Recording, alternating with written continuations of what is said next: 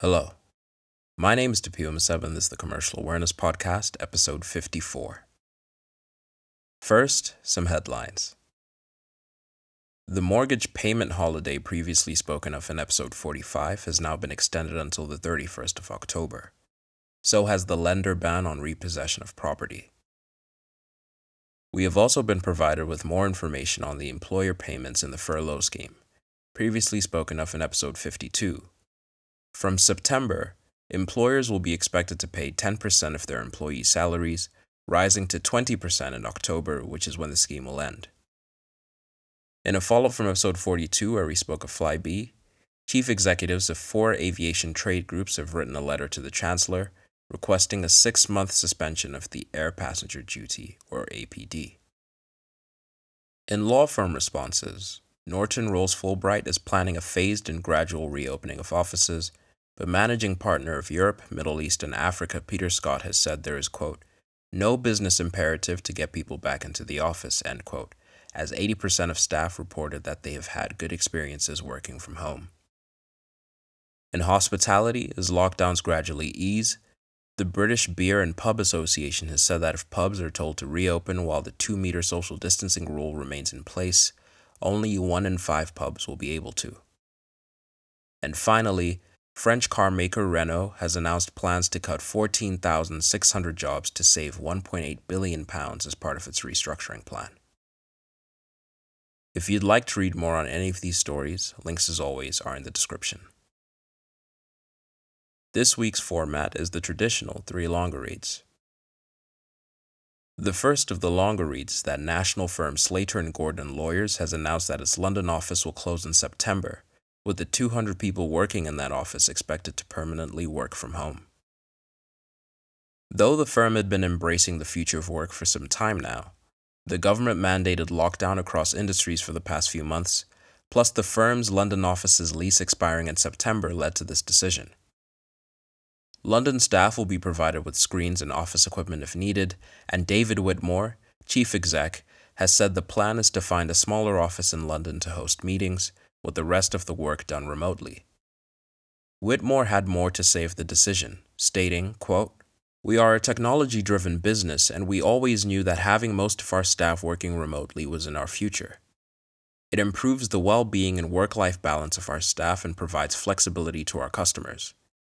We have been able to accelerate these plans over the last few months. End quote.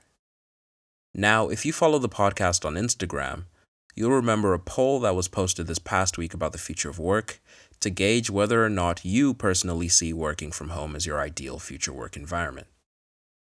Only 26% of you voted in favor of permanently working from home as opposed to permanently working in office. Truth be told, I was a little surprised by this result, but I think it provides us with a little more listener insight into the story. 74% of you still see the need for an office. I'm sure if there were more dynamic polls available, in that 74%, we would have seen a majority preferring the office with the added option of working from home for a few days a week. I think even Slater and Gordon appreciate the need for an office too, just not in the same context as they have traditionally. They could be the first of many firms to see less of a need for expensive office leases after this pandemic. Granted, they have nine other offices in the UK, all under review due to finish in September. These other offices may remain open as their leases expire at a later date. But this is yet another story surrounding the future of work. We detailed the new normal most recently when we covered the O2 Virgin Media merger in episode 51, involving five firms working across three cities with lawyers working remotely. It's possible that even this deal being done under those circumstances could have larger firms wondering what the long term future of their own office models will be. Come to think of it, we don't actually need to speculate here. In the headlines of episode 52, we mention Eversheds Sutherland stating that they have shifted their long term strategy from acquiring new office spaces to investing in technology, which could change the way their offices are used after the pandemic. Even more recent than that, we mentioned Norton Rose Fulbright in the headlines of this episode, and their EMEA managing partner Peter Scott has said, quote, This six to eight week period has very much demonstrated to us that a more agile work arrangement is not only possible by exception, but it is entirely workable in practice. End quote. That agile work arrangement is, of course, less of a reliance on being in the office. So, this story shows us the ways the lockdown not only resulted in law firms finding a way to survive during it, but potentially thrive afterwards. On the other side of the coin, this story also allows us to revisit the last episode's story of MW solicitors and their prepack administration. We spoke of how high leverage and lockup contributed to the firm's financial troubles.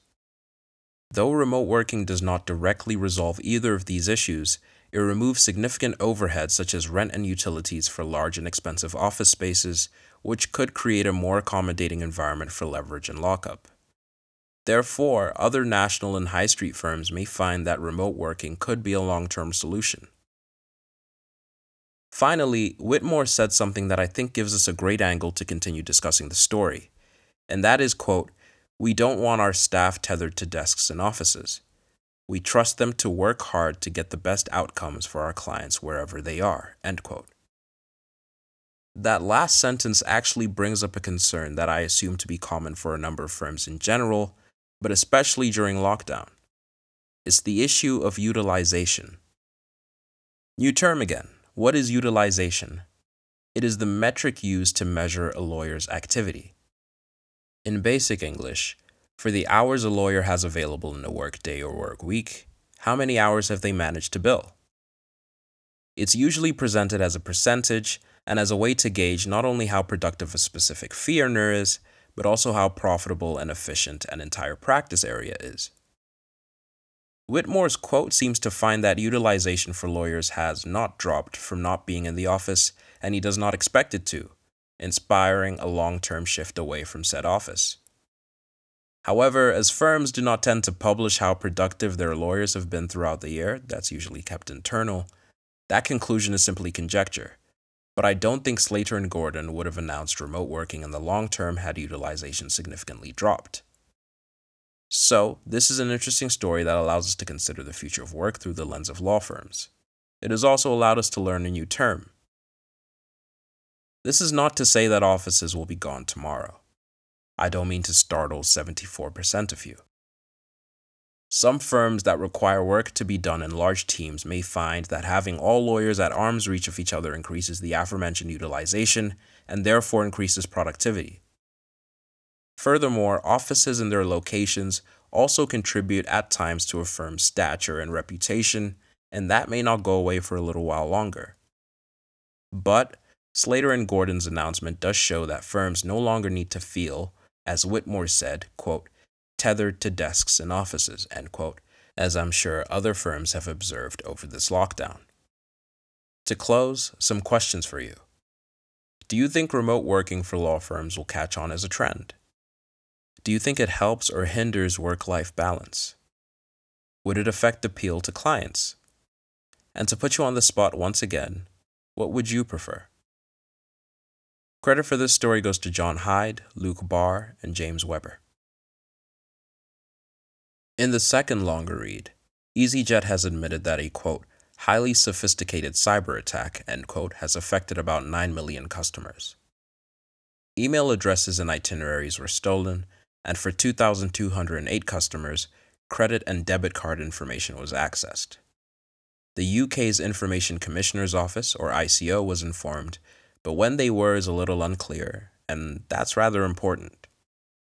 This is because the GDPR requires notification of a data breach to the ICO within 72 hours, quote, unless it does not pose a risk to people's rights and freedoms, end quote, according to an ICO spokesperson. A company electing to not report a data breach must keep its own record and be ready to explain why. A company can be fined up to 4% of its global turnover for mishandling customer data and failure to comply with the GDPR. For the purposes of telling this story, we'll give EasyJet the benefit of the doubt, but since the ICO is investigating the breach, the outcome of that investigation will tell us whether EasyJet complied with the GDPR. According to EasyJet, part of the delay in informing affected customers was as a result of how sophisticated the attack was. the credit and debit card victims were only informed in April, and the 9 million customers whose email addresses and itineraries were stolen were only informed by the 26th of May for a breach that occurred in January. Now, we've already covered a data breach in episode 35 when Travelex was hacked, and much of the analysis will be the same. However, for EasyJet, we have recent precedent to look at considering that British Airways was fined a record 183 million pounds over their breach in 2018 and compensatory payouts to customers could result in British Airways paying up to 3 billion pounds for that breach. And that was for mishandling half a million customers' data compared to the 9 million here. Speaking of, group litigation firm PGMBM has already brought an 18 billion pound claim against EasyJet for this breach, demanding EasyJet pay 2000 pounds for each affected customer. With that said, let's talk about it. In a way, this must feel like a quadruple whammy for EasyJet. First, like every company in aviation, they are facing unprecedented losses and slowdown of business. Second, their activist shareholder and founder has been quite vocal about his displeasure towards the directors, as we covered in recent episodes. Third is, of course, the damage to their reputation as a result of this breach, which could exacerbate any issues they are already facing as they seek to rebound after lockdowns. Fourth is the financial impact the breach will have, not only with ICO fines if any GDPR breaches are found, but of course the potential 18 billion pound class action lawsuit. So, let's hone in on that data breach. This story shows us that companies victim to data breaches find themselves trying to strike a balance between disclosure and discretion. That's where data protection teams and law firms make their bread and butter.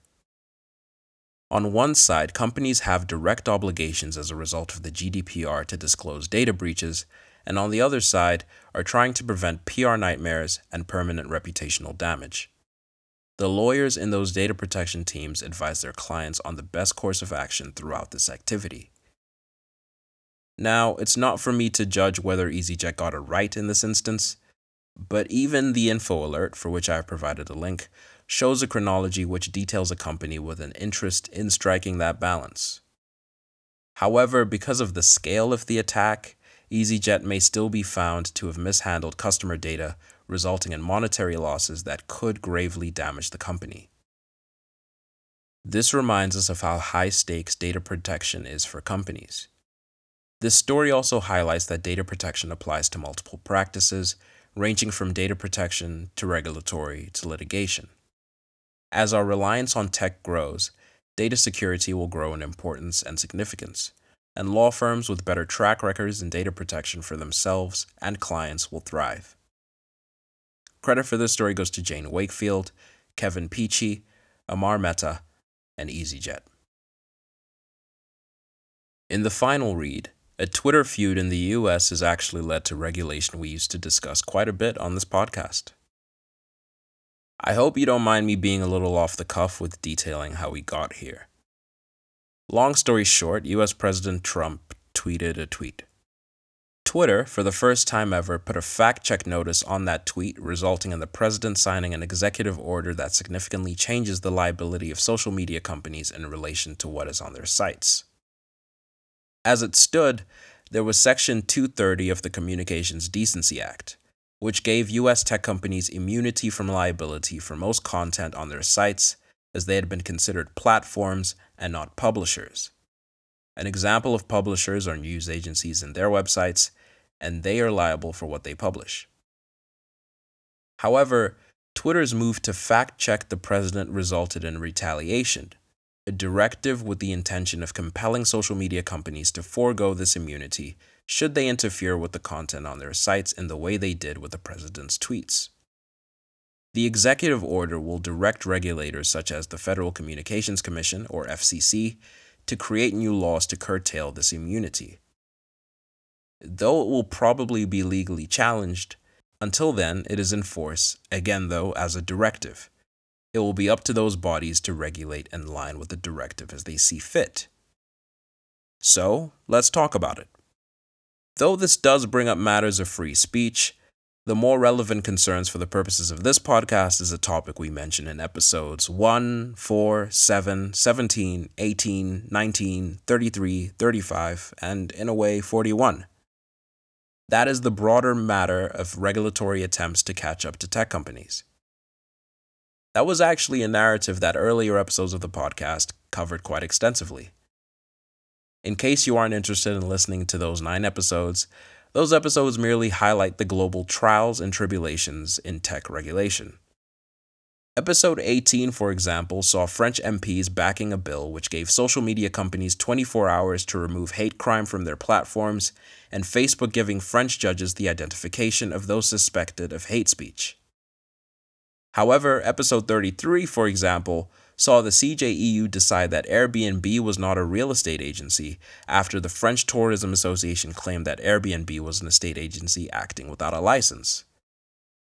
But more specifically for this story, episode 17 discussed an Australian Supreme Court decision that social media companies were not liable for defamatory comments on their site, but commercial entities that had pages on the same social media sites were liable for any such defamatory comments left on their posts. Pointing this story out in contrast to the executive order shows us why this primarily matters. Even at the time of episode 17, I expressed a respectful confusion to that Supreme Court decision, but more importantly, remarked that it would be interesting to see how different jurisdictions approached this matter. This is because varying approaches result in more work for tech companies and their regulatory lawyers. This executive order results in tech companies being liable in the US for something they are not liable for in Australia and even Europe. But over the internet, this presents some problems. In practice, as these social media sites are available in both the US and Australia and Europe, these companies may be advised that it could be easier to follow the more stringent rules across the world. However, that means more costs for those companies, not only in paying their lawyers for advice, but hiring more staff with the task of moderating content. This is more than salary, however, as earlier this month, Facebook agreed to pay a $52 million settlement for the mental toll content moderation took on its staff and to provide those moderators with counseling as they work. This is because a number of moderators reported PTSD as a result of the content they had to manually sift through. Furthermore, if social media sites are regulated more like publishers than platforms, this may actually result in more civil suits stemming from their sites. Though there have been calls for more content moderation, it is worth making my own distinction from a news agency and say Twitter. A news agency hires its writers and staff, let's say a few hundred people for a major news agency. Those articles are edited and fact checked. Statista stated that, as of the first quarter of 2020, Twitter has 152 million active users worldwide and 64 million in the US. If every single user is treated as a writer in the same way a news agency's writer is, one can see that we'd be drawing a potential false equivalence between the two bodies. The latter has quite a bit to lose by being regulated in the same manner as the former. So, in a sentence, regulatory changes can be expensive. As countries around the world find new ways to regulate tech companies, it will be interesting to see obviously how they react, but also how the way we engage with them and their sites changes. So, question for you is what is your proposal for regulating tech companies in terms of liability for the content on their site? Platform, publisher, or somewhere in between? And if you'd like to listen to some of those episodes, I'd personally recommend, well, all of them. But if you're short for time, episodes 19, 33, 35, and 41. Credit for this story goes to David Smith, Statista, and Casey Newton. This has been the Commercial Awareness Podcast. Please be sure to follow, subscribe, and rate the podcast on your listening platform. It goes a long way. Also, recommend it to a friend. If you need to contact me, the podcast email address is on the first line of the episode description, and the podcast Instagram page is at CommawarePod. That is C O M M A W A R E P O D. If you prefer to contact me there or just want to follow the podcast there for any updates. The podcast Instagram page is also a way to interact with the podcast where you can participate in polls to reflect on past episodes and suggest topics for future episodes. Other than that, thank you for listening, and you will hear from me next week.